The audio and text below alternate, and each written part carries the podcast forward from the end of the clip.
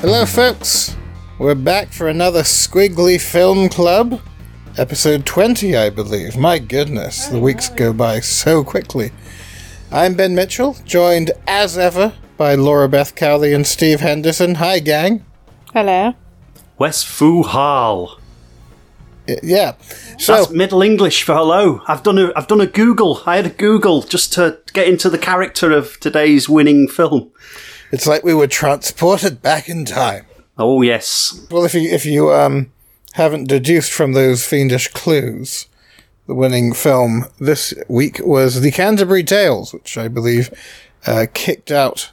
What was it? Fears of the Dark. Yeah. Ears of the Dark. Yeah. It was a tough one for me because it, it put against my two loves, the Canterbury Tales and horror in animation, but no one really seems to like Fears of the Dark that much. But they have a chance. I don't know if it's really come up that much. Like it. It's something that people always forget about. It's something I would like to talk about at some point, but it's it was kind of a blip thing. Yeah, I think this film has earned more of a place in the the annals of animation films. I think it's because everyone and their mum worked on this film. that helps. That helps. Right. Uh, before we proceed, I think there's some business we need to attend to. We've got a whole list of films that have not quite made it, including Fears of the Dark. Um, so we've got Fantastic Mr. Fox, Frankenweenie, Animal Farm, uh, Comic Quest, or uh, The Adventures of uh, what's his face, Mustache Guy, uh, Hotel Transylvania, When the Wind Blows, A Liar's Autobiography, and Fears of the Dark. So we've got to put all those against each other in a big playoff. So uh, every day for the next week, we'll be putting up against one another and having a semi-finals and then a big final, and then this time next week, we'll be pressing play on one of those films. Um, will it be next week? Let's take a little break. Okay. Maybe the week after next. Yeah, week after next. well, all right, fair enough. Give people, you know, a chance to to compose themselves after all the excitement of the playoffs. Yeah, fair enough. We don't want them rioting in the streets, do we? Right. So how sh- how would you like us to proceed? So uh, before the show, we randomly selected four uh, films each, and so uh, we've got their names in a hat on little tiny pieces of paper. Hopefully, probably, maybe, or maybe we're just using the random number generator on the internet. Who knows? Um, to generate. Uh, which films are going up against each other. So I'll pick one on my side of Skype, you pick one on your side of Skype. Okie dokie. Cool. So the first film on my list is Fears of the Dark. And that is going up against Hotel Transylvania. How apropos. Ooh. Ah. And the next film I have is Fantastic Mr. Fox. And at our end it is Animal Farm. That's eerie. That is eerie. This is making better sense than we when we put them together. The fates know. So the next one I have is When the Wind Blows. Uh, up against that is Frankenweenie. Eh, Nah. not quite as thematic. I wonder which one will win.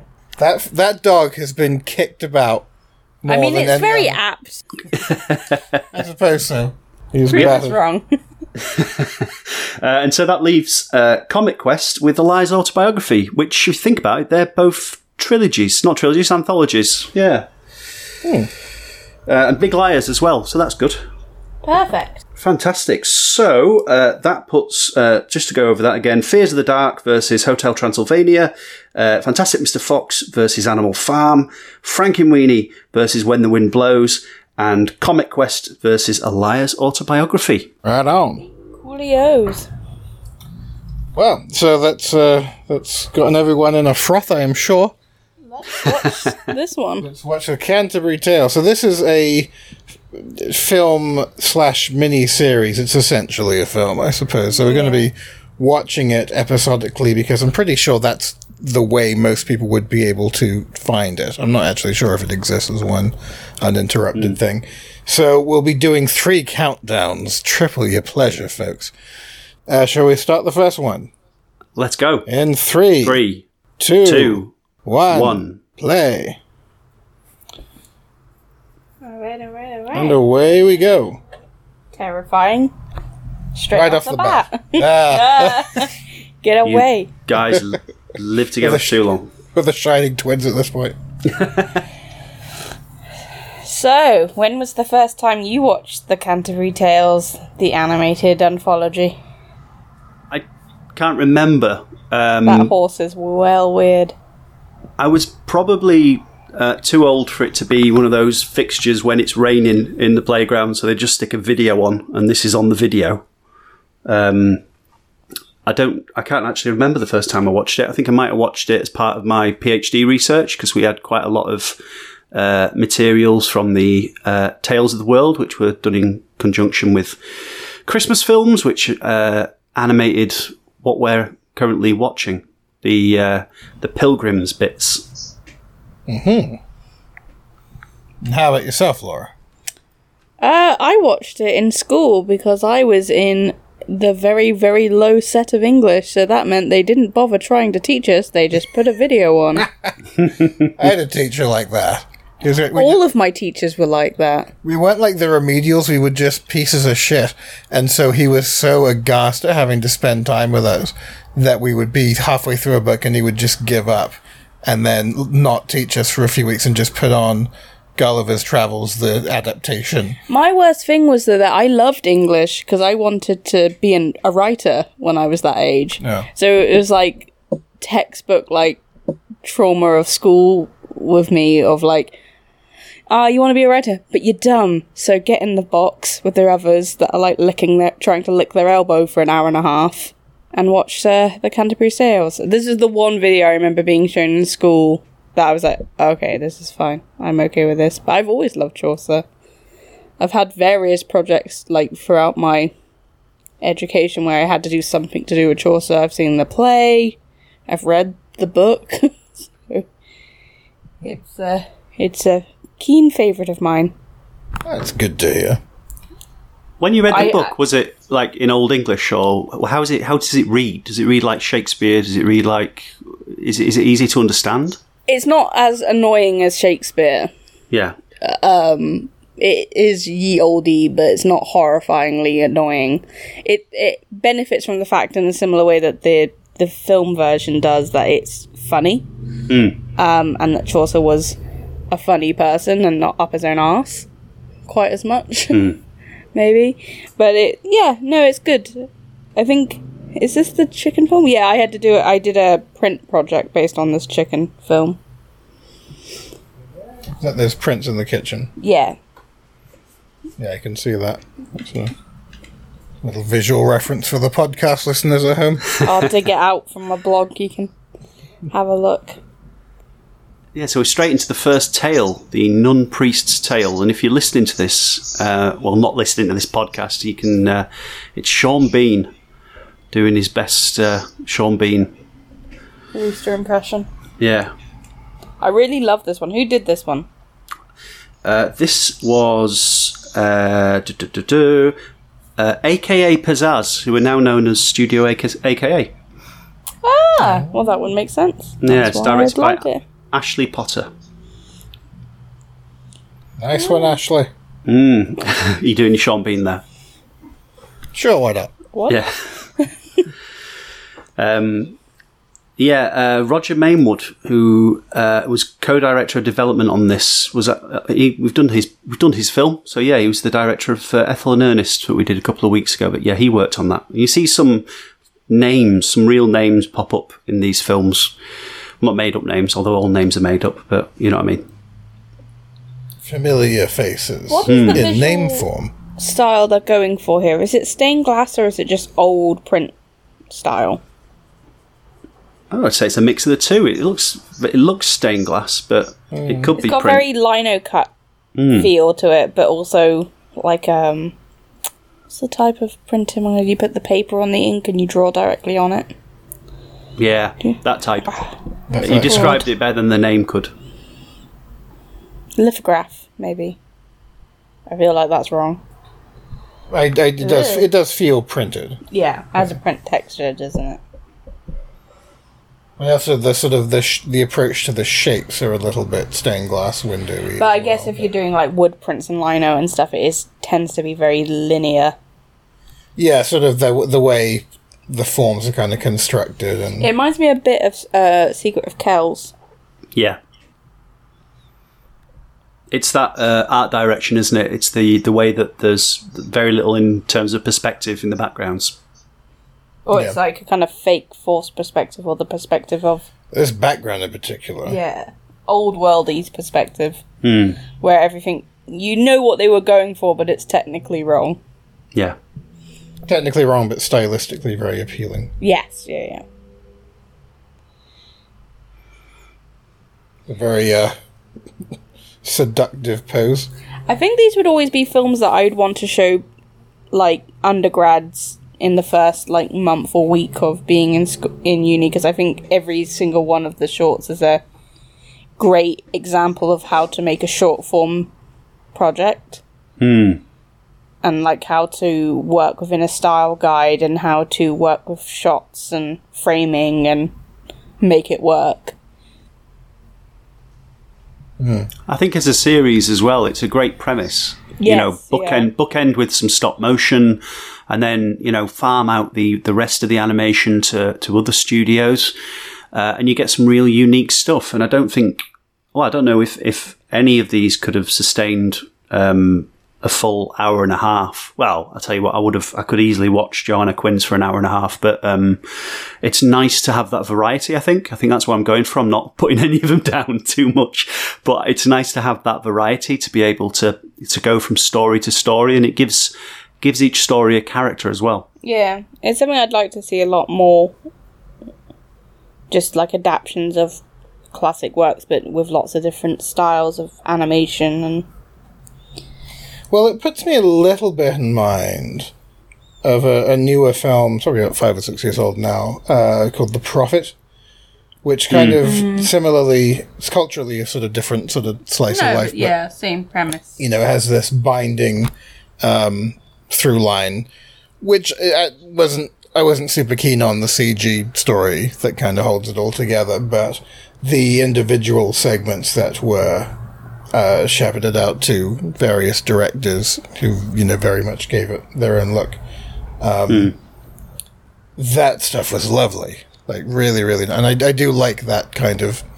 Um, I think that's a great way to put a film together to an extent also the the liar's autobiography did that a bit you know it had it didn't quite hold together in the same way or kind of convene at a sort of familiar through line in the way that these films do but you know some of those art styles were really really nice um, not all of them were you know my cup of tea personally but the strong bits worked really well and I, I like I guess for the same reason I'm I'm big on short film showcases and you know festival programs. I, I like that sort of diversity. It's quite entertaining. I really love an anthology because it is it's a way of giving short films a really good platform and being able to like get it out there in a more traditional length um rather than having to make something feature. Because I feel like that's always like the the kind of like trajectory possibly more in live action but that you work on like you do a bunch of shorts and then you make a feature film which isn't always that possible in animation. Like some people do get to do that and some people do do that but it's it's a lot harder. Um and so doing an anthology seems like a much more achievable way of doing that Hmm. Yeah. jesus christ this guy is creepy these puppets are really quite terrifying Who was the stop motion operation behind these guys? Uh, so this is Christmas films uh, in f- from Moscow. So it's uh, Aida Zyablikova. Ignore the pause. Uh, um, yeah, so they, they those are the guys that did um, uh, like Shakespeare the animated series. They did animated Tales of the World. So one of the one of these uh, a Russian animation studio that that looked outside of Russia to for collaborations and created some amazing work uh, along the way. There you go. Hmm. So, second story is again uh, by this is the Knight's Tale, uh, and this is again by uh, AKA Pizzazz or Studio AKA, and this is uh, Dave uh, Antrobus and uh, Mick Graves. When did they change their name from AKA Pizzazz? Well, they were they were originally just called Pizzazz Pictures, weren't they? Ah, It, it was Eric. Goldberg. Yeah, it was Eric Goldberg from Disney who set it up. Um, and then I think AKA Pizzazz, and then obviously Studio AKA. Is to do the Aardman thing of bumping themselves up the name ladder. so they start with an A. And then they realise That's not they- very intuitive to do it the other way. If you go from AKA Pizzazz to Studio AKA, then you're further down the list. maybe they just felt like AKA Pizzazz doesn't make any sense. Well, neither does Studio AKA. Well, it makes Really, more when you sense think of what than- AKA means as a. Yeah, but it makes more sense than AKA Pizzazz. Well, we're talking about it quite a lot, so they must be doing something right. So you're saying it, and we're talking about it, but no, no. then it must be true. It's finally paying off that naming convention. I really like this one as well. I like all of them, but I really like this one as well. It has a very uh, Fantasia feel about it.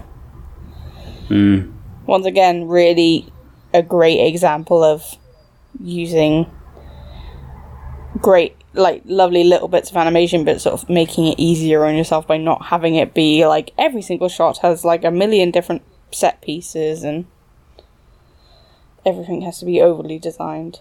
It's sort of a. It's kind of like UPA meets TSB. What's In TSB? The uh, the bank ads they do. Oh, You know Yeah. what I mean? yeah, yeah, yeah.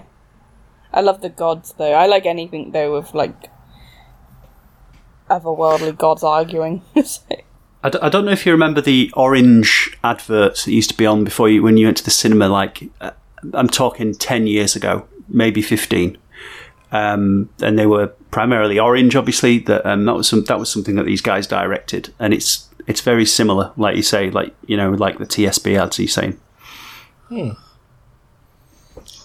I imagine I'd probably recognize them. You'll Is be transported back. Yeah. Well, 10, 15 years ago was like yesterday to me. Now, it's good lord, it all spins by quicker and quicker as we hurtle toward the inevitable. So, Jesus. Yeah, thanks for that. It's my birthday tomorrow. Just watch the film, Ben. you know, it's Well, not you've still got time, Ben. Without my stab of adorable misery. Well, we- we've let the What's the Laura point? Beth depressing factoid trend of the podcast slide, I don't have any for this one. so I need to fill in the gap. I've Well- got a depressing fact. Ah, There excellent. we go. Geoffrey Chaucer is now dead. Oh. um, How did he die? of, of, of old timey de- death. He died of the plague or something. I'm gonna Google it. He got a cut or a scrape, and back then that was a death sentence. He walked past a nettle and that was it.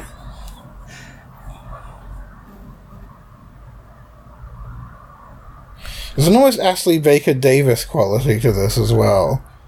Like, not so much the TV shows, but like the older films. Hmm. Like Hill Farm. That kind of everything in profile look, but Yeah. moving quite uh, fluidly. Yeah, I can see that. What was the one with the pirates? Yeah, Jolly Roger. Yeah. I like that one. Not enough to remember the name, but I liked it. Just trying to keep things positive. Yeah, this is a good film. But yeah, I mean, these were made around around about the sort of time that you know British animation was was really on a high, and here we got this collaboration with with Russia, and you've uh, you've got all these fantastic animation studios getting involved. What year was this? Like 1998? 98? Ninety eight, yeah. Yeah. I didn't know if I would have automatically associated that year with British animation being on a high. What else was going on? All the other films in this anthology, Ben, that's what's going on. Uh, the film basically carried the British animation. I remember Stressed Eric. It was around this sort of time. How can you forget? How indeed.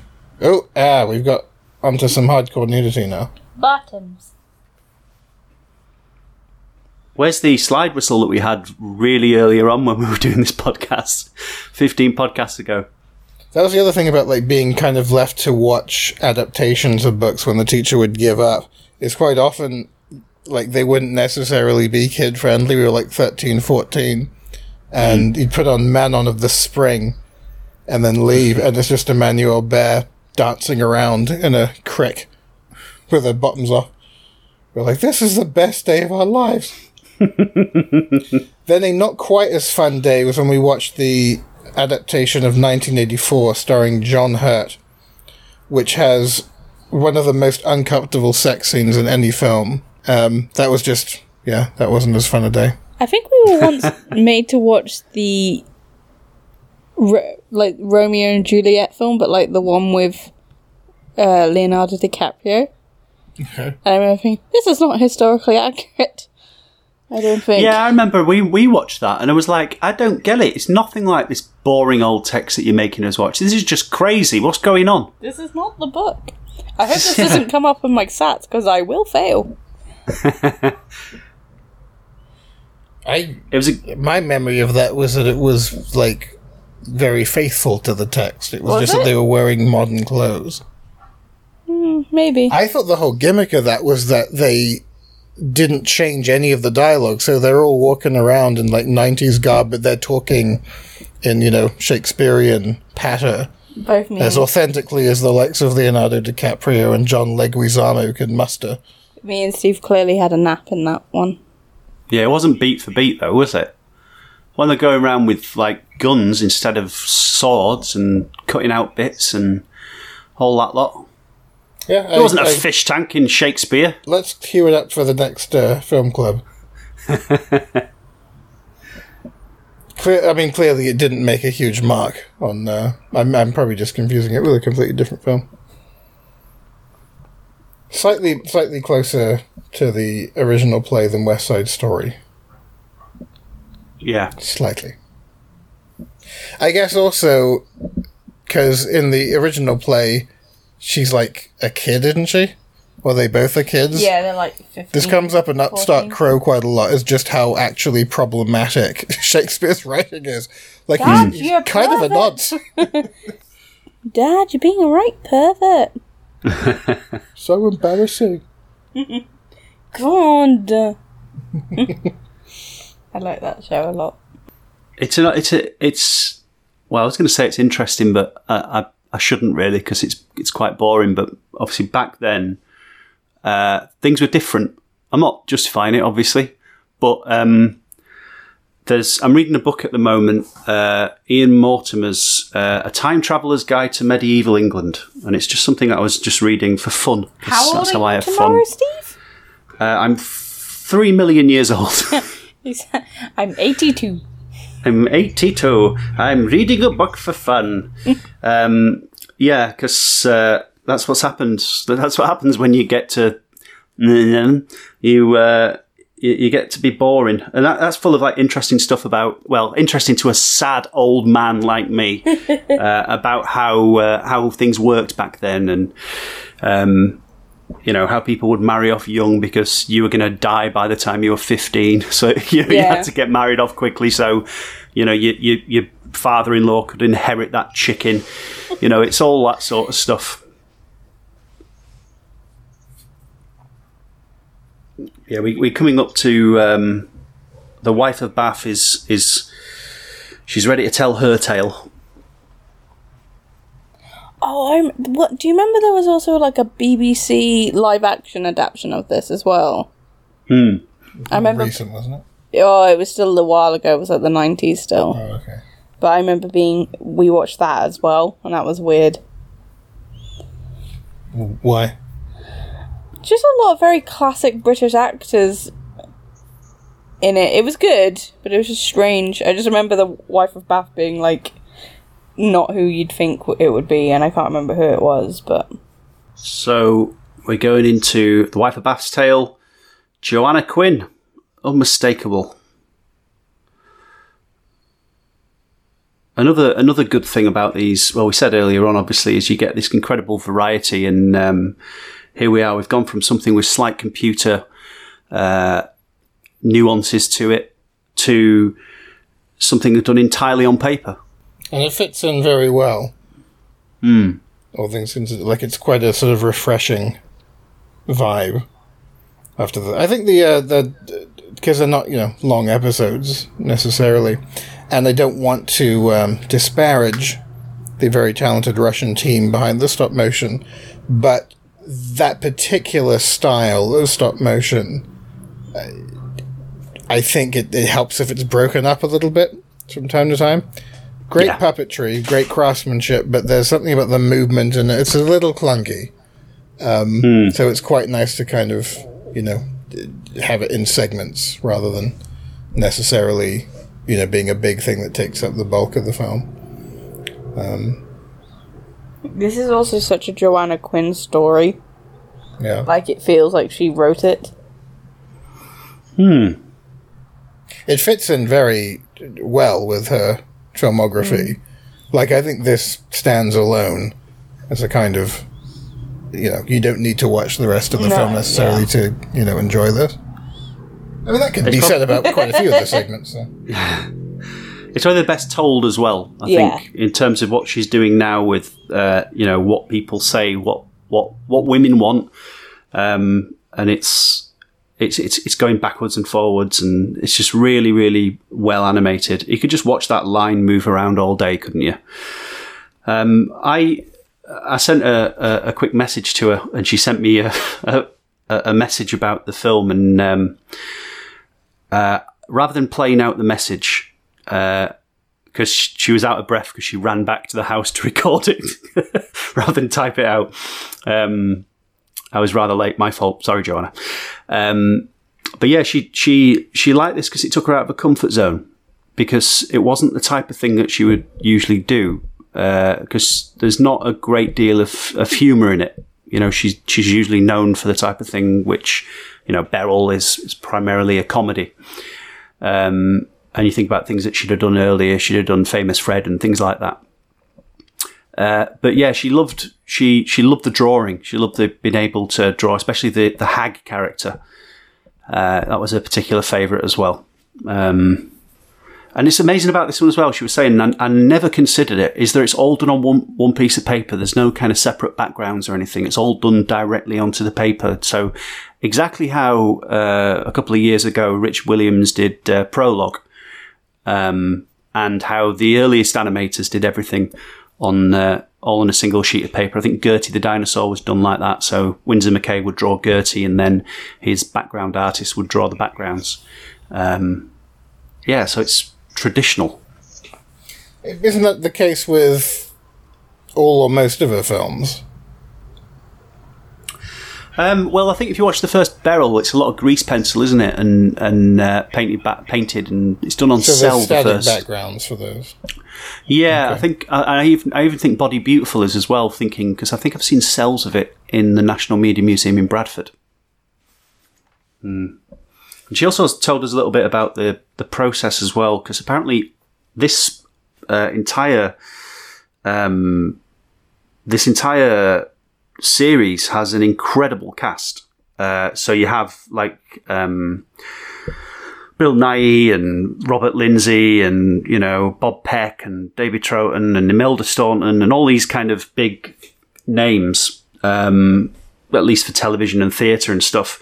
Apparently, well, according to Joanna, all the voices were recorded in one go, and so all the actors were in a single room. And every time it was their turn, they'd walk up to the single microphone and say their bit and that sounds that sounds really kind of it sounds very actory, doesn't it? It sounds very kind of like like it's a stage play or something like that. I'm just absolutely entranced by the hag. Yeah, Like this is so just satisfying to watch. Hmm. You know, and it work. It's so perfectly matched as a character to her line work because it just sort of works with the kind of jowls and the wrinkles, and there's so much expressiveness with every syllable. Um, you know, just she throws the face into it. It's wonderful. I'm having a little look at um, Body Beautiful now, and I think I was confused because there's like a boil that's kind of ever present, and I think I'd, uh, I think that had thrown me. But I was mostly looking at the uh, the character work, and there are a few bits where it's like doing camera work with the backgrounds in that kind of you know um, labor intensive way. Anyway, I'm missing the sensual part of the film. You actually did like a talk about this um, a while ago, didn't you? Yeah, quite a long time ago now. About five, six years ago. About the Canterbury Tales or about the Wife of Bath particularly? Um, it was the one I did in a field about Oh, animation yeah, and yeah. sex, and I used um, that sequence as an ex- a good example of how uh, it can be used to tell stories creatively, but also sort of like although that is sexual and it's somewhat erotic, it's it sort of avoids a lot of needless like pornographic imagery. Um, like we said, like we were com- like teachers were perfectly fine with showing this to us in school because they're like, ah, it's animated. Yeah.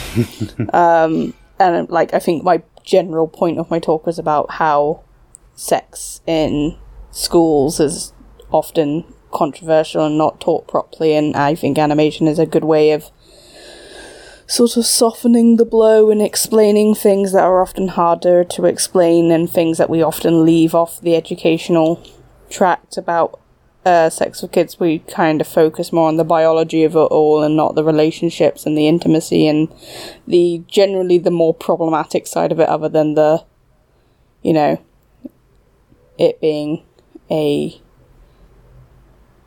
uh, you know a biological act that and you know ends in either pregnancy or disease, which seems to be the only way we're sort of taught about it. Like you will have sex and you will die. That's just how it will be. it's like okay, good. So, uh, if you're following along with us, uh, we've reached the end of episode one. So, it's time for our second countdown of the evening. Ooh. Can I do one? Can I do one? Okay. Yeah, I've never done one. Ready? Okay. Three, Three, two, two, one, one. go. Yay. Right on. My goodness, I never even asked. How patriarchal of me. Bastard. 20 episodes I'm in. the, I'm the gatekeeper of the countdown. I feel like we should draw some attention to the fact that they have animated fucking horses, which seems amazing to me. Like an actual horse being ridden. Multiple Yeah. horses being ridden. Like horses being notoriously like both the hardest thing to draw, design, make, animate. so, when you say animated fucking horses, No horses were fucked in the making of this film. just in case also the Look at that cow! Like, look at that cow compared to the cow in um, Old Man movie. that just like is a skin sack. I mean, not like Old Man. I thought Old Man Cartoon Movie did a fine job with their. I love skin that sack cow, but it's very different. a little bit. it's like a sack with a cow inside it. Hmm. look at that horse! Look at it go! It's insane. Yeah, they're not scared, are they? Nah, there's some good horse action. This is a this is quite a fun beginning where they're just shutting up Geoffrey Chaucer, who's been telling a poem. So he's had his go at his tale. So uh, we're coming up to the the first tale after this uh, after these shenanigans. After this setup, Yeah, He's looking right down the barrel. we just break the fourth wall. That's what Chaucer did, isn't it? That was his thing. Hmm. Was it? I don't know, wasn't it? I don't know, I'm not. Um, This one I'm not so keen on. well, it, it's personally, what made this is listen to this podcast, waiting for us to get to this bit, and their heart just broke. Oh, I think it's just the old man. He creeps me out. Whose is this one? Uh, it's okay, he's dead. Uh, don't worry about it. um, this is uh, Christmas films again, so they're, they're doing their 2D work as well. So it's uh, You Valery can see that, uh, can't you? In the designs, they're very similar to the stop motion ones. Mm, yeah, It's like the stop motion ones, but in two D. but it, they kind of push through that caricature. I think that's another good thing to, worth noting about the uh, the stop motion is because there is that amazing. Uh, the caricatures are, are incredible. Yeah, they're kind of odd. They're kind of like a halfway house between being characterized and being quite realistic. Like, they're that low level of caricature where it's like technically everything is in the right place, but everything's just a little bit. It's like very subtle characterized, hmm. rather than like say if Aardman had done it, and it would be very much in the Aardman style and very much exaggerated and stylized. Yeah. I think it's because this story is particularly unpleasant. Tell us about the story. I'm trying to remember it, but I just remember it being a bit. Ugh. Is this this the one with the, the old man and uh, he marries finally and some young lad decides he wants to go? Hmm. I think he marries like oh my god, um, he just marries a really young girl, and it's just a bit. But this bit, yeah. This kind of feels like one of those cartoons you'd have to watch as a kid, waiting for the cartoon you liked to come on. This is like the flip side of the wife of Bath. Look at the balls on that cat. This is like the the male ego version of the wife of Bath. Oh my god, Stay, uh, that drawing is so scary. They're all like I just I remember this sequence a lot, like her arms being like crazy long. I think it's always just weird, like that particular era of fashion was strange, where um women weren't like showing their hair, and it just makes her look like an alien. And also, like she's got a neck injury. This is a really genuinely quite good, like it's quite a funny story, but I just it's very creepy. I feel like I've drawn this story before as well, and I forget why. drawn it. Yeah. Like I said, I've I've been given the Chaucer Tales as a project brief like multiple times in school. Oh, okay. I guess an illustration exercise. Yeah. I feel very strongly like I drew her in a tree at some point, and that's coming up. Both. Why is he Was it- wearing a flannel? Was it Canterbury or was it Cambridge you went to university? Yeah, Cambridge. Cambridge. I get mixed up. Doesn't he also kind of remind you of um oh what was it called that children's TV series in the nineties? Uh, horrible tales to tell gruesome children or something like that. I think that was a Spike little Milligan after my time. It was a little bit after your time, but it looks a bit like that. He he looks a bit like the cinema guy. This is essentially like a chastity rope. Like this guy's stripy tights. It's just really creepy. This story. Are these Greek gods? So what's going on? Uh, she's having an affair with this guy under her husband's nose, but her Is the husband. husband the old man? Yeah, but the husband's a bit creepy and pervy. I mean, he she is married to him, but like you know, back then it wasn't necessarily a choice. Ageism. Every year I get older, I, I'm, I'm more and more against ageism. I'm more and more for it. because with every year that passes, I'm actually getting younger and more Yeah. hip. That line was so bad. It said women, strumpets, the lot of them. So I think these are meant to be the gr- Ooh, are that meant was to a be bad Greek shoulder. gods. Yep. Fucking hell. Good placement. Pear placement. Um, I don't think I've ever seen a pair that exact shape. what? I haven't lived. Shape of balls. Maybe it's a Russian thing, scrotal pears. There's a very scrotal undertone to this entire film. this Yep. is a tree of bollocks. Yeah, they're, That's they're just screwing in the bollock tree. and he's just like, ah, she's getting me some pears. How lovely of her. It's raining And he, she's really happy about it. oh, oh yeah. As He, would anyone be. he goes blind, and now they give her him sight so he can see what's happening in the tree.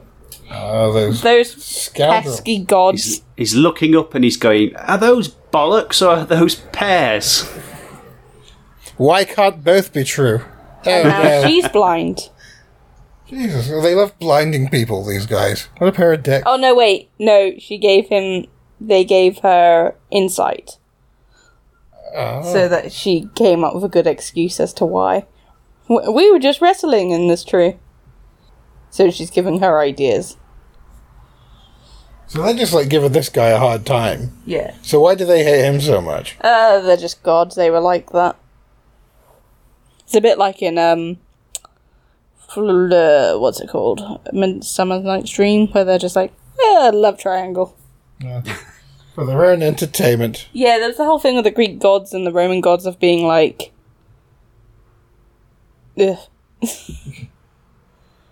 of just like toying with humans for their entertainment. Like that was the point of us. To me, does the pacing slow down a bit after the Joanna Quinn segment? I think it's just because that was the bit I was waiting for. Yeah, we just kind of uh, we just sort of running the numbers we now, have aren't so we? many shots of the wife of Bath's ass, and so I swear the most of the of most of the uh, budget went on. it just had that. Jesus, It's a long time to s- his construct guts as ass. well. Like that is some good stomach hair. You Get your money's worth. Oh, corpse. Oh, and flagellation. Why? It's all part and parcel of medieval life. When somebody dies, whip yourself. That's that's the uh, that's the system. That's the deal. That's the dealio. La, la, la, la, la, la. So this is the the pardoner's tale. Uh, the a pardoner, I don't know if you know much, is a, a a person who would go around with little scrolls saying that they were from the Vatican, and they'd sell you them to absolve you of sin. Yeah. So if, if you But did were they lying?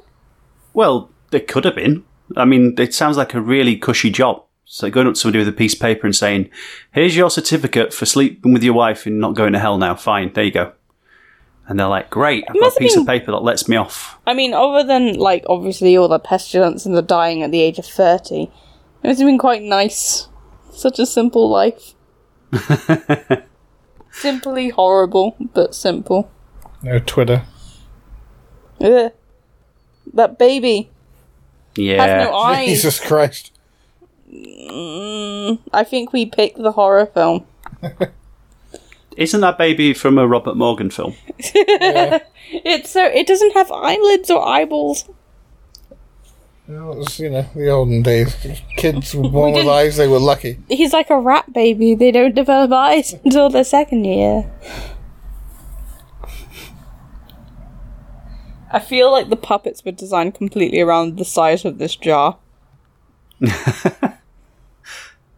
oh, cat. Who does this character remind you of? The one who was just waving his hand. Yeah, the, The partner. pardoner. Um, Jimmy Savile? Uh, yes. This guy. Um, He's got a heck of a codpiece. He's very rat-like, isn't he? Yeah. Ugh. The animations Aggressive head become the um, animations become quite Yeah. exaggerated now, Look hasn't at it? her boobs. her boobs were like uh like what are they called? Like a clothes hanger. Just went out on the sides. Oh, he has eyes. That's Still a bit scary, though. He's the cutest of all the puppets. It's a low bar, to be fair. The puppets are so scary. I think these are being exaggerated because we're in the middle of a tale now, aren't we? So this pardoner's tale is is uh, is credited to Christmas films, obviously. So these Oh, I guys, see. So this is another story within. yeah, Right. But we're using the puppets. yeah. They're like, "Can you do another one?" And we're like, uh, "All right, sure. Let's get the sets back out." Did you ever watch any of the animated tales from around the world, No. Ben? Um, the, the series? Yeah, Well, I expect so. I, I can't say I was a devotee, clearly. yeah. When did it run? oh, around about this time. Animated Tales of the World, was it? Yeah, Tales of the World. Let's see if any of Oh. it rings familiar. Animated tales from across the ro- world. Not across the road, that'd be uh, Yeah, number 11. Oh, wow. 2001. So you had, uh, channel, oh, Channel 4. yeah, so you had like Mike Mort's uh, Ant Tiger. Um, uh, and the same director who's directing this, uh, Sergei uh, Olifirenko, ignore the pause, um, did uh, uh, Persephone. Ah. That's another good anthology project. This think isn't we- ringing a single bell. No. No? This would would have been sort of, I guess, right when I was finishing up secondary school and about to go into uni. And I think my attentions were way more on like design and MoGraph and stuff. And I think I'd kind of moved a little bit away, very briefly, but a little bit away from like animated series. Um, although the dryness, perhaps, of the subject matter might not have appealed to me at 17 or 18 either. Yeah. But uh, I'd probably enjoy them now. Did you say Mike Mort was involved in this one? Uh, he was, yeah. Well, he was um, producer of uh, one of the the last ones. So the, the the Miller and the Reeves tales that we see in the in the third episode uh, were directed by. Um, I'm I'm sorry, I can't pronounce the uh, the, name. I've, I've only ever seen it written down. Um, uh, Daniel uh, Morris. Uh, but yeah, that's when they were doing uh, ARG animation. So when uh, they were doing like um, GOGs and things like that. Yeah. and it comes back. It comes as a very recognizable style, and I think it's the only other stop motion in the whole of the three series, uh, three episodes. Right. Um, so, and it's very distinctive because obviously it's um, that kind of uh, madcap, uh, wacky animation that those guys were um, known for. It's funny, he'll occasionally. This is so over the top. Yeah. It's a bit, um, what's his name? T for toilet guy. Oh, uh, Lee Hardcastle. Yeah. Well, that would be good if they did a modern version of this, because there's still plenty of Canterbury tales left to be told, and they could invite uh, they could invite Lee Hardcastle to do one. Yeah. The man who died on the toilet's tale. I'm sure he would step up to the plate. yeah, the Simpsons murdering everybody tale. Just have them all be web animators. Get Cyriak to do one. Yeah, Get Jonti on the case. The tale of the badgers. Occasionally, Mike will put up old things he worked on, and uh, those always ring a bell because a lot of them are commercials. And uh, as soon as I see like the first couple seconds, like, of course this was one of his. Like, is it's there are let's say recurring themes that are pretty ever present in a lot of his work. Um, that's quite a good thing, I guess, to be identifiable over decades. yeah, Yeah, and I remember Gogs when it was on. Again, it would have been that that sort of I guess period where I, I kind of was. I remember being aware of it, but didn't actually watch it for a little while. Um, and Rex the Runt as well. That that was one that I kind of deprived myself of.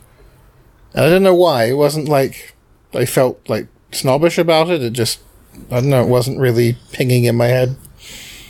But Rex the Runt eventually won me over, except for that one woman who clearly didn't want to be there doing the voice. So where are we now? Um, where am I? What's going on? um, yeah, I remember. I remember um, Rex the Runt was uh, when that first came out, and it seemed to sit occupy a space that I think I might have been too um, maybe too uh, young for, and it was quite a mature thing, or or maybe I was in that sort of little stage where you're kind of it wasn't Wallace and Gromit maybe, and that might have uh, put me off slightly. Yeah, the sort of slightly unfamiliar tone.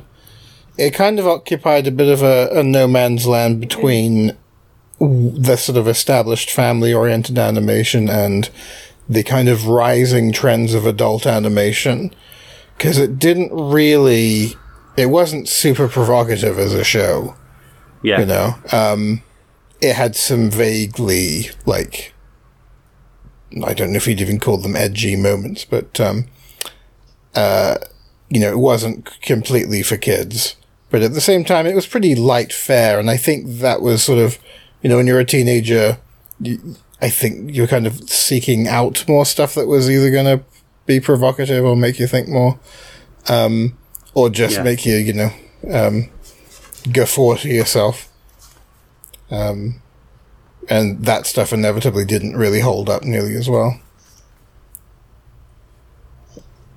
This kind of reminds me of um, that film. Uh, I think the English translation was "Hair." Was it called Poils? Quail? Do you know the one I I mean? don't, no, Yeah. no, no, I don't remember it. The colours and the line work. Yeah, I What's know. that about? Let me see if I can look it up.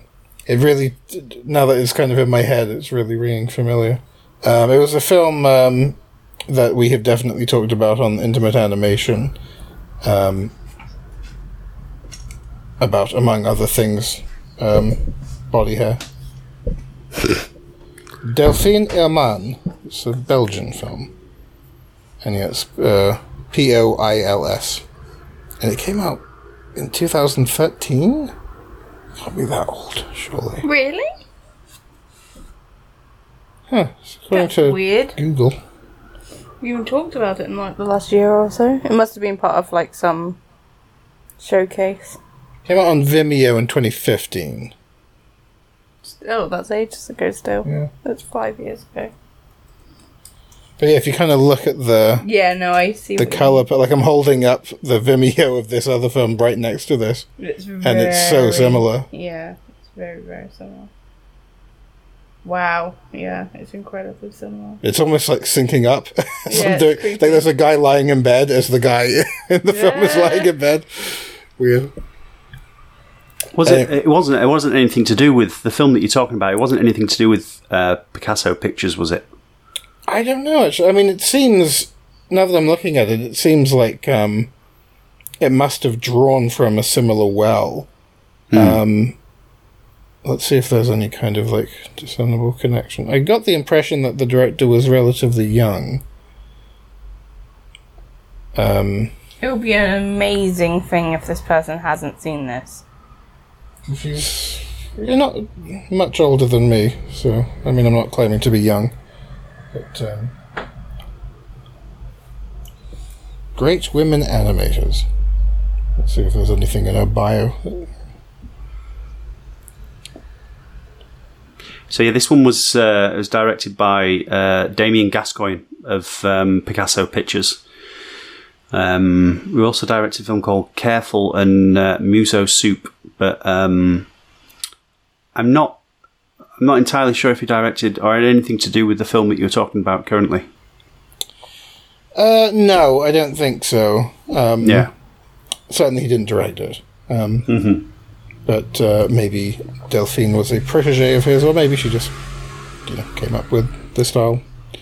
Uh, any sort of parallel sense? Hmm. It is weird how thing you can be watching things from your past and be like, "Oh my god, I literally used that exact same style frame." yeah. It's all how you get inf- you get influenced by things, don't you? And and you don't knowingly do it. I mean, we've talked about this on the the podcast before, where people actually just do it and just copy straight off. But um, some people are influenced by things that sort of lurk in the back of their minds, and I think a lot of that kind of this the, the thing we're watching now. I've not watched for well over a decade, but um, I can recall most of it. I've obviously watched The Wife of Bath quite recently, but um, yeah, It's a weird thing though when it kind of like rears its head, and the big fear when you you know work in the arts or entertainment or whatever is you don't want to be seen to be plagiarizing anyone. And when someone does it and they get caught, it's a bit of a scarlet letter thing. Like like that guy who just um he did it. Was it PlayStation? He did an ad for, and he just traced a bunch Oh, of other yeah, people's yeah. work. Yeah. Um, but I, my second, my, yeah, it was the, my first film after I graduated was this tiny little like two minute film, and the opening thirty seconds of the original version. I, I played it in a few pub, public screenings, and a guy came up to me and goes, "Oh, I like that. It really reminded me of," and I think it was a PlayStation commercial, fittingly enough, uh, or Xbox maybe. But um, and he described it to me. He's like, "That does sound like the beginning of my film." So I looked it up, and it was shot for shot exactly the same. It was it was actually a bit like, but I, I I had never seen this before. But I got so like paranoid about it, I changed the whole beginning of my film because like maybe I did, maybe I saw it and I was drunk, or I saw it and I forgot, or and I remember like kind of I would sort of dissect my creative process when I came up with the idea originally and how I had been thinking of other things I'd seen, but they weren't that commercial. And I was kind of like, you know, putting my spin on them, that sort of thing. The, the opening sort of premise is basically a woman very aggressively giving birth to a baby that kind of flies out of the window of the hospital. And that was, um, that was, you know, the PlayStation commercial. That's not how it plays out in my film anymore. But like that initial edit of it, you could put the two things together and with not much editing, it would sync up. Yeah. And like the framing of the shots and everything, it would creep me the fuck out. and there's this, there's a video game called uh, Little Nightmares, and a, a guy I know was talking about his partner's student film and how freaked out she was when this game came out. She had done this student film that was essentially about this sort of little girl or child kind of wandering around these creepy like pipes and um, uh, uh, air vents and things like that. And she had this yellow Mac on. And the concept art and the stills from her student film are exactly like screenshots from this game. And there was no situation she could imagine where anyone who worked on the game would ever have seen her film. And that's, you know, you, it, but it makes you wonder when it's so similar. Well, uh, if you're wearing, if you, oh, we- we've uh, we've finished the uh, the films. Uh, Right. So we're on to film three of three. So um, Laura, would you care to take the lead again? Yeah. Three, two, one, go. play. There we go. The journey so far. Little recap. So this oh, this film was made in uh, 2000. The other two were made in 1998, and then I think there were. Uh, well, they needed to finish the journey, um, and so they uh, they they brought them back. The last one ended. Uh, we saw they just got to uh, to Canterbury, and now this one's uh, the uh, the road home. So were they then were they made in that sort of staggered way, or were they like broadcast, um, spread apart? I, I'm pretty sure I saw this in, in 1998. I'm pretty sure I saw it right way way back then and saw both of them. Um, because I can't remember this third one. Um, Right, it's not something that that that that kind of you know it passed me by, and you can see the production is different. The produ- production quality is different. The production kind of it looks like there's a much better camera being used even on this beginning bit. Um, there's uh, you know more effects. If we look closely at the puppets, they they could be uh, either you know refurbed or whether I I'm not I'm not too sure. I'm, I'm trying I'm playing a guessing game without any of the pieces because there's literally there's very little written about this series. There's very little to go hmm. on. There's an energy to this um, fighting and posturing and stuff like that that seems a bit more dynamic than what we'd seen previously. Hmm. Some sort of snappier movement. Well, that perhaps. camera move move there as well. You know that's a, that's a, hmm. a real rig. Yeah. Which I guess they didn't really have going on in the other ones. Now that I think about it. And and that dust, those that dust with the uh, the cockfight uh, going on now. Well, I'm get it's odd. This isn't a super. Yeah. Ew. It's good for you. Not raw, it ain't. This isn't a super defined transfer. I don't think this is kind had of that DVD quality what we're two. watching. So I'm guessing there's ma- it's some like you know overlays and digital stuff happening a little bit as well. Um, but it's also because of that you know wonderful thing about SD broadcasts is it, it covers up a lot of hurt, Yeah. so you can get away with a lot more and you can combine things a bit more effectively. Um, he just had a You really. know, overall, it feels more like the the movement quality at this point reminds me a little bit of Barry Purves almost. yeah. You know, the way he kind of he gets these very smooth movements out of these um, out of his puppets that don't they're not clunky and they don't jank around. They can be at times fairly sort of A to B to C, but there's a lot of like effort that goes into making that each movement quite smooth and satisfying. And I'm seeing a lot more of that in this sequence than I had seen in the previous two episodes, where they are kind of like juddering a little bit from pose to pose. Maybe they were using um, a. Well, I don't know if it's not. Maybe they had more playback on this one. Maybe they had uh, playback facilities rather than having to uh, rely on negatives and things like that. And uh, you know, perhaps they had a, a software that could help with that. Yeah, this would be around the sort of time that these types of productions would have more of, I guess, a switch to digital like that. Um, There's a certain like robot chickenness to the animation. Like everything feels like a toy. quite nice.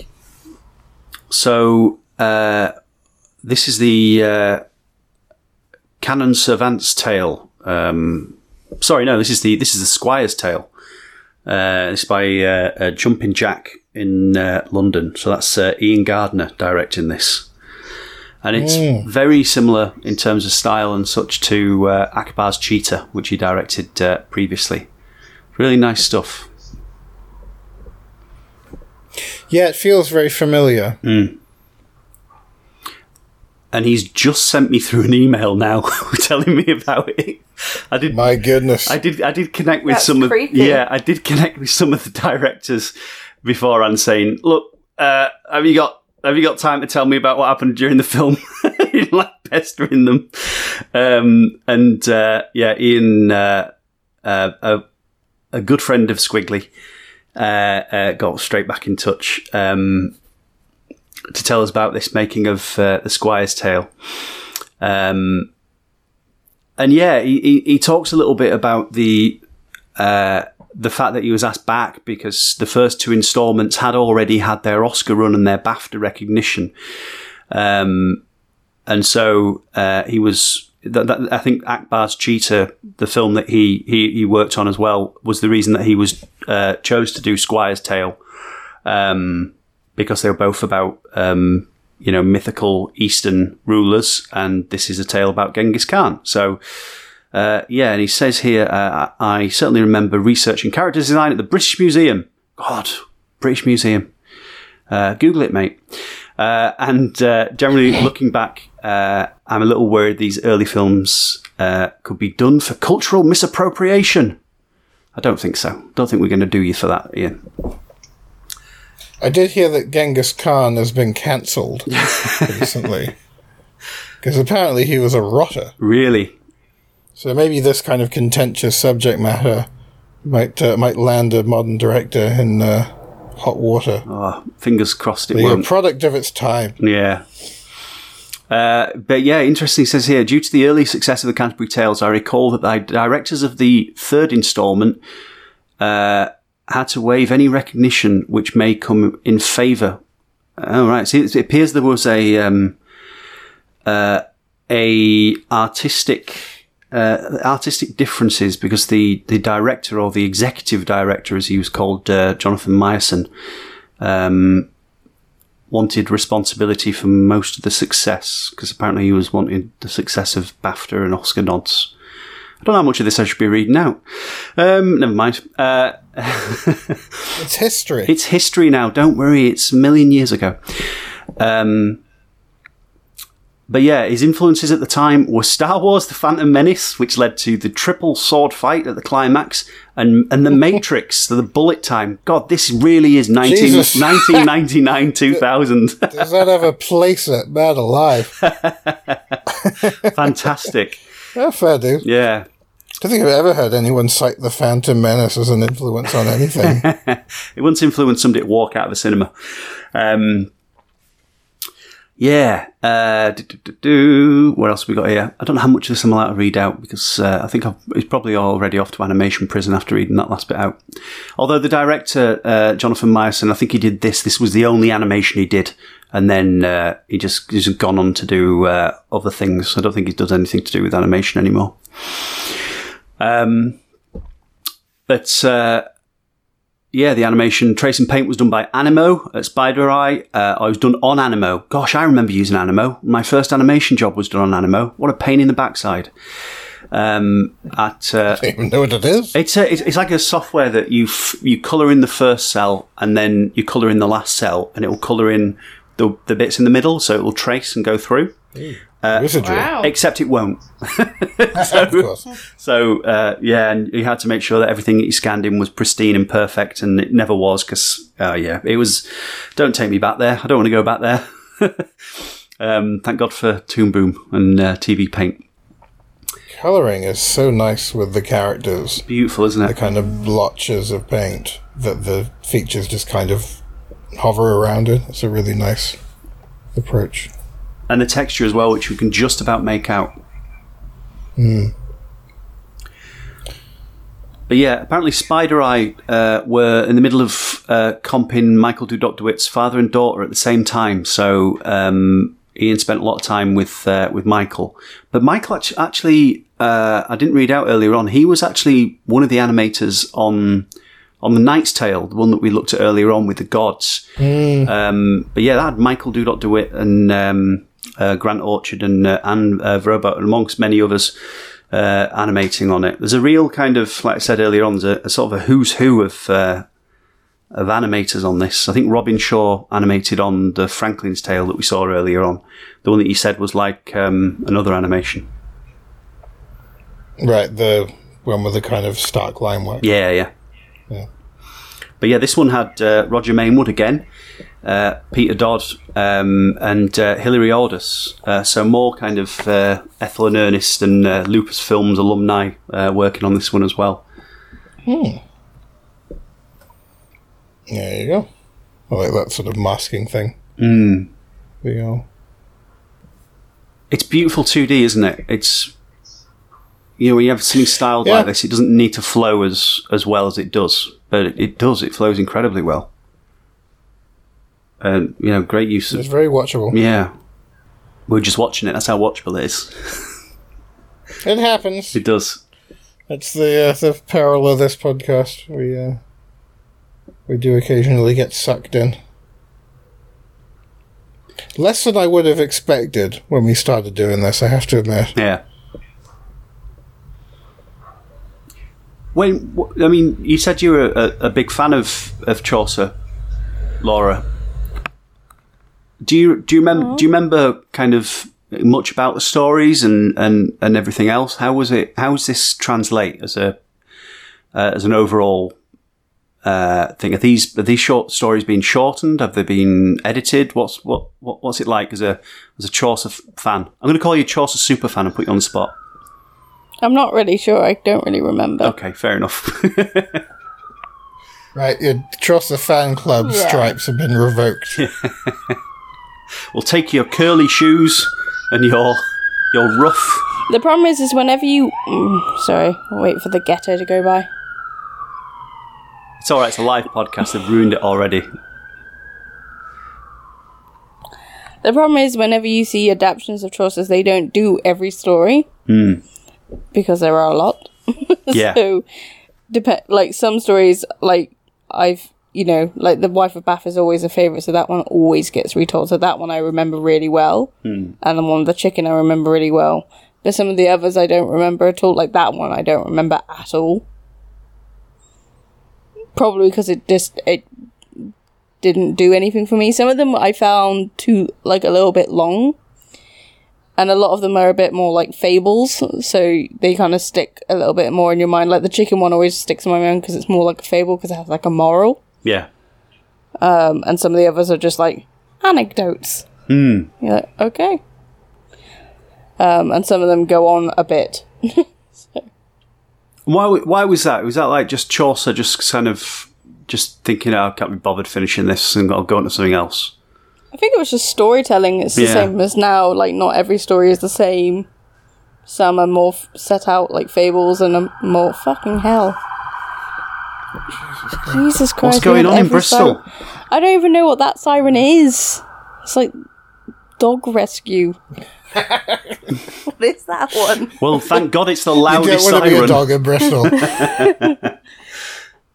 Um, yeah, it's it's more. I think it's just to do with storytelling, isn't it? And just that some of them, you know, some stories are just sort of like people are bad, and some have morals, and some of them are, you know, of, I assume they didn't actually get a story about an actual chicken. Hmm.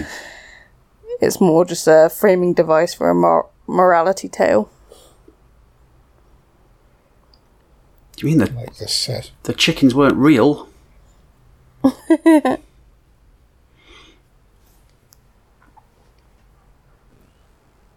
But yes, I'm not a, a Chaucer expert. I know some of the stories quite well, but most, not all of them. Is this the? Is this the Mort one? Uh, the segment, like what produced. Yeah.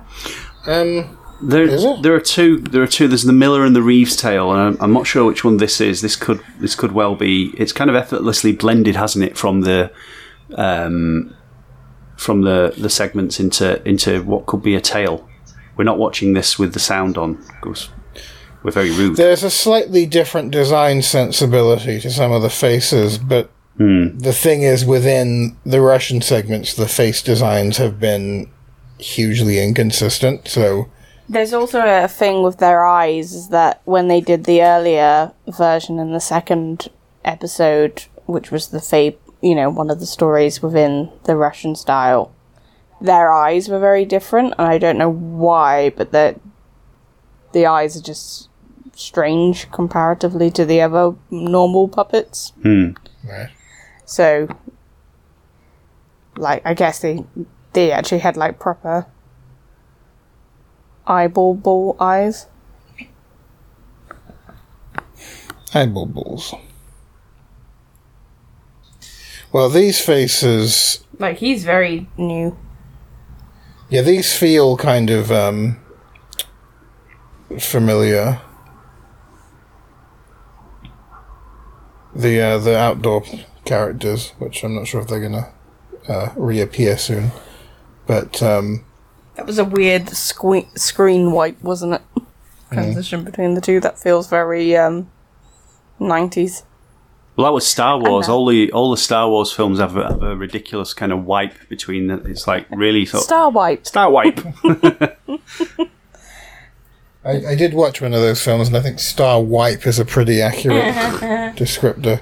This makes you think of stars in your eyes when they'd be like, this week, Cheryl from Newport will be Cher.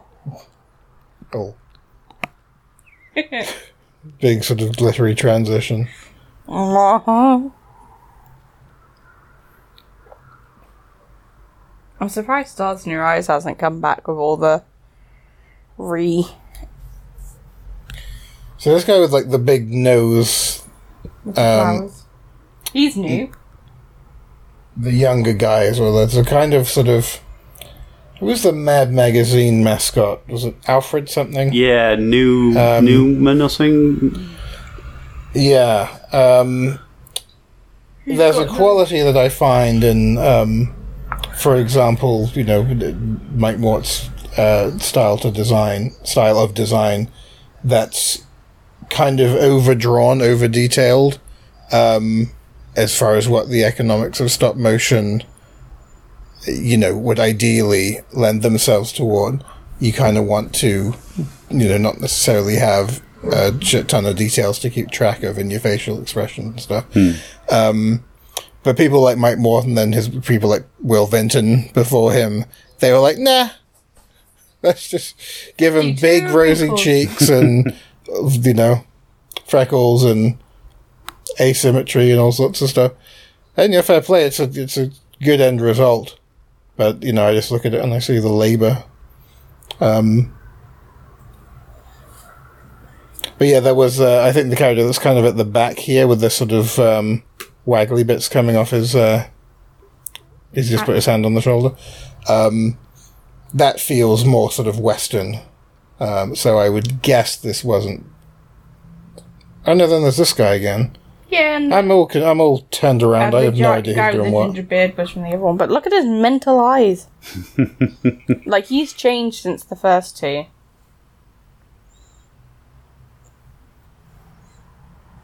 Oh, here we go. There you go. There we go. Hello. That just drop kicked the ambiguity out the fucking window. Look at me trying to discern minutiae and subtleties and design disparities. No. Oh, yeah, okay. Big wiggly tits are what We're all on the same page now. And then we go back to the. it's not seamless in terms of uh, existing in the. Oh, is this a story being told now? Yeah, Yeah. yeah. Okay, right. No. It's it's. well, the thing is, because when it's stop motion, it, it, the delineation Yeah. between the story. It's also Isn't the fact that they keep clear. going back and forth between the two, which they didn't do in the original two either. Yeah. It was just like, and here's story. Yeah. Jesus. Oh my that god, is a, that, that is a horse. horse and a half. I like how they all kind of look the same.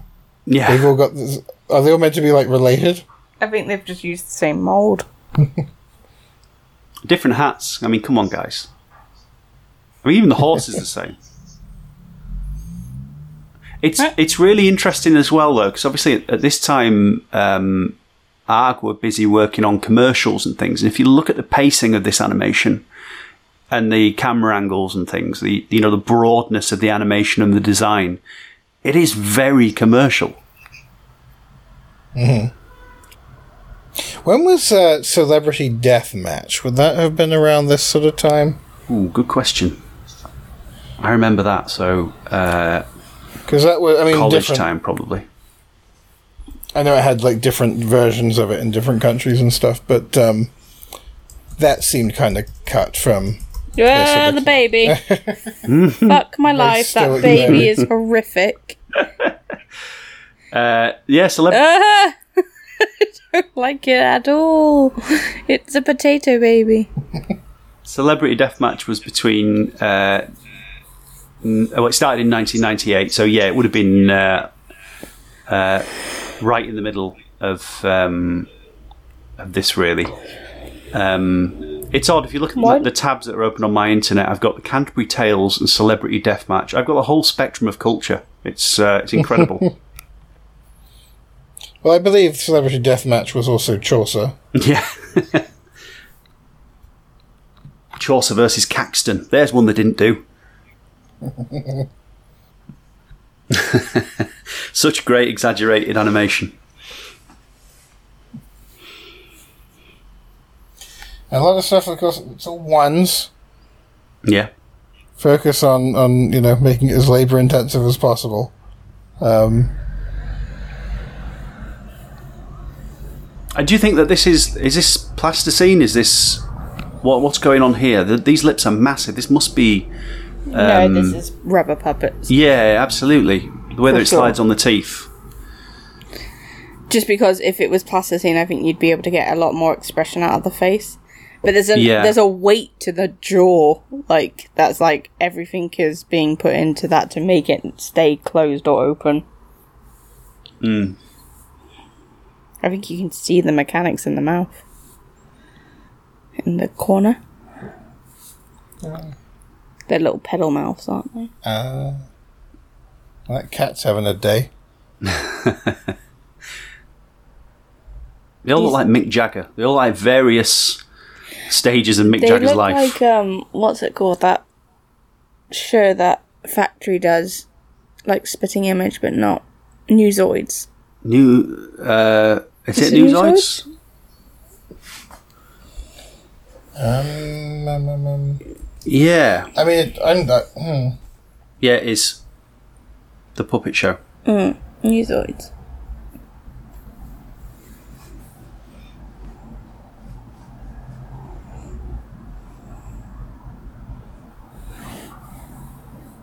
What do you make of the uh, the, the switching between two styles of stop motion? Well, it's, you know, um, I think I would have maybe preferred it if it was a, a, a bigger leap. Like, clearly it's not the same style, but it's still the same kind of puppet making. I feel like maybe if it had been like paper cut or felted Yeah. or, you know, something that was very stylistically different, it wouldn't quite. It wouldn't feel, but I mean, this was just how you made puppets back then. Like, obviously, there were other ways of doing it, but most people this is what like professional puppet making looked like. So hmm. maybe it was less of a, I, and also it would have just been a choice thing. But I think if it had been like a nowadays, if it had been like a needle felted sequence or a silhouette Lotte Reiniger esque sequence, or you know, just something very very different. Yeah. Because now there's just so many different ways you could do puppets. And there was back then as well, I guess, but.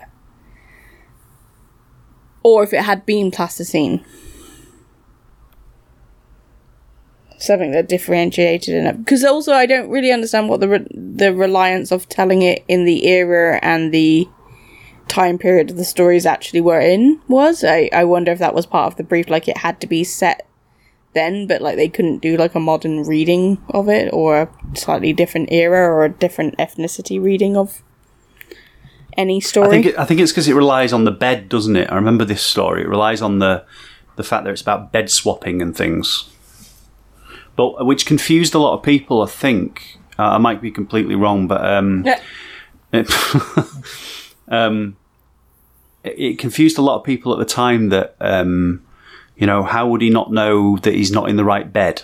How would he not? How would how would the miller not know that that's that's not his bed? That his wife's gone to a different bed. But Yeah. at the time, beds weren't as we know beds. They weren't like you know four posters or anything like that. They were just, especially at you know if you were uh, working in a farm or something like that, you'd sleep on the floor. You'd just you know bunch up some hay. It'd be as simple as that.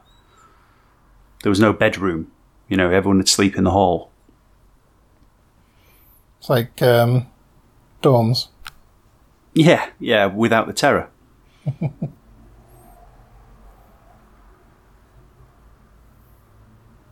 so yeah, all this kind of you know the bed swapping humour is uh, you know it strives from that kind of bit it's the sort of 14th century. And, and- Is and it yeah, though? Because it seems more like the participants are willing. Maybe I'm I'm not paying enough attention to the subtitles. I won't stand up in court then. But yeah, um, all that the kind of bed swap. There's been a lot of throughout this entire story. There's been a lot of fart jokes. We've just seen somebody kiss somebody's ass. You know, that's not put in to pep it up. That is that's Chaucer, isn't it, Laura? I believe That's like so. that's the humour of the time. That's the how people, the type of things that people thought were funny back then. He was the Seth MacFarlane of the of Yeah. his day. Yeah. Well, in fact, no. He, Rivalry. It, he was he wasn't even the Seth MacFarlane. The Seth MacFarlane of the day would have been a lot worse than that. You know, he was the the you know the bog standard of the day, wasn't he? It's just that his writing survived. Farting flames, marvelous. There you go. Take that, Shakespeare. I guess he was the um, the South Park guys of the day. Fine, fine. yeah, okay. Yeah, Fat and Fire. Come on, you can't beat a classic.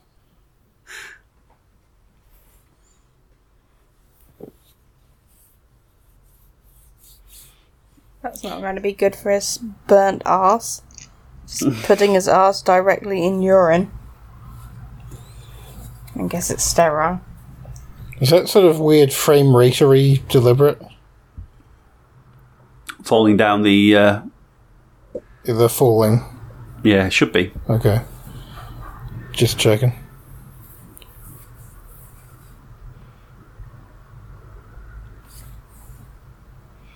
And they've made it back. Made it back to the inn, and uh, these guys aren't allowed in. Oh, the rub. So yeah, we're we're at the end, the end of the Canterbury Tales, and the end of uh, another another season of the Squiggly Film Club. We've got the playoffs coming up next, so we'll have a, a couple of days each from each of those. Um, the films that we had uh, up against one another. So if you keep your eye on our Twitter feed, uh, not Facebook anymore, Facebook is uh, rubbish. Um, so uh, keep your eye on our Twitter feed, and you'll be able to see uh, which ones you want to vote for. So yeah. Um, so we've got Fantastic Mr. Fox versus Animal Farm. We've got Frankenweenie versus When the Wind Blows. We've got Liar's Autobiography versus Comic Quest, and we've got Fears of the Dark versus Hotel Transylvania. So, yes, it's up to you, folks. Do us proud. Bye bye. Bye bye.